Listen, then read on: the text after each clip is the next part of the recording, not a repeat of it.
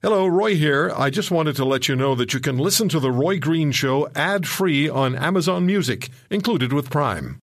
He weighs both sides of the story. and chooses what's right over what's wrong. More Roy Green on the Corus Radio Network.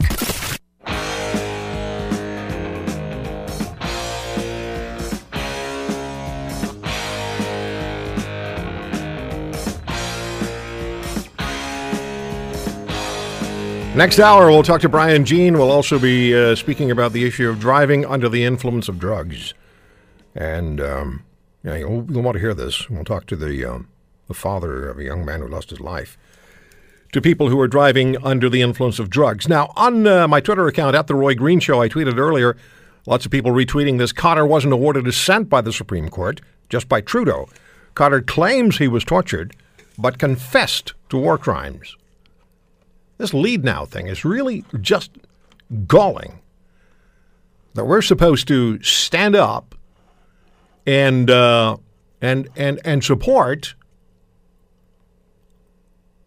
vocally and otherwise Khadr getting ten point five million dollars because they argue that he deserves it, and it's just the Conservative Party that's running a bit of a, a scam on Canadian people by by bringing this up. Dan is in Toronto. Dan, thank you for the call. Please go ahead, sir. Hi, Roy. Well, I think you're totally right. And the fact that there is a petition in support of Omar Khadr is pathetic. And I mean, all you need to do, ask these apologists to go on YouTube and watch the expert roadside bomb maker, Omar Khadr, make these IEDs to kill Canadian, American, and NATO soldiers. I mean, this is absolutely bizarre. I mean, as Churchill said, as you know, an appeaser is one who feeds a crocodile hoping they will be the last ones eaten. And that's what's going on here with these apologists. I think it's even. I think it's even. It, it's even more direct than that.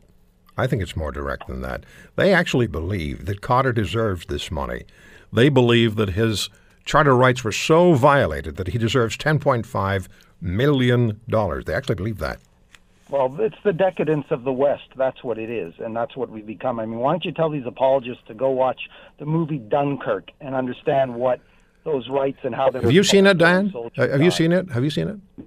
Not yet. but I've heard it's one of the best. Yeah, so have I. Ever made it. I'm going to see it this week. My dad uh, was 19 at Dunkirk. Yeah, and there were a lot of there were soldiers who were 16 and 17 at Dunkirk. Yeah, well, So, he was he I was mean, he was captured. Apologizing. He was captured there. And uh, and he escaped, and he was with the French uh, foreign, or at least not the foreign legion, but the French resistance movement. He, they took care of him. They he, he, he fought with them for a while, nineteen, and uh, and I still I found recently, or a couple of years ago, I found two telegrams that had arrived from the British War Ministry to my grandparents. One telling them that my father was missing in action, and the other one confirming that he was a prisoner of war. And I'm thinking, at 19 years of age, I was trying to get a, you know, trying to get a date for Saturday night. Yeah, amazing sacrifice. And uh, Roy, I just have one final question for you. Yes, what sir. do you think a leader like Churchill would think of what Trudeau did? What would they say? Oh, I don't think we could uh, repeat it. Okay. Thanks for the call, Dan. Uh, Les is in uh, Alberta, in Bowden, Alberta. Hi, Les. Thank you for the call. Please go ahead. Hey, how you doing? Good, sir. Excellent. Um, if I could go to uh, back to the previous conversation that this gentleman was trying to relate to appeasement, Yeah. um, I'd suggest that both of you maybe should consider reading the book Other Losses. I don't know if you're familiar with it or not. Not. Okay, it's a book that tells what happened to uh, hundreds of thousands of Germans prisoners of war after the war Uh-huh. was ended at the hands of uh, all the Allied troops, not just the Russians, but mainly the Americans. Yeah, I'm sure there were some very unpleasant things done. Yeah, where you know just hundreds of thousands of these guys were basically put in barbed wire pens Yeah. and allowed to starve and die to death from disease. So, if you get a chance, read that book, and then you'll talk. Yeah, I know what you're saying. The the winner writes the history books. I I, I understand that. Right. There's something that I, there's a story I'm going to share a little later today. You made me think of something, Les. I thank you for the call. We have to break here, but there's a story I'm going to share a little later today, and it has to do with somebody who called into this radio program a number of years ago, and it was on the anniversary of Dieppe that they called in, 18th of August, uh, 1942 was the uh, the raid on Dieppe, and it was an amazing phone call, amazing call. I'll find some place where I can share that with you later on today.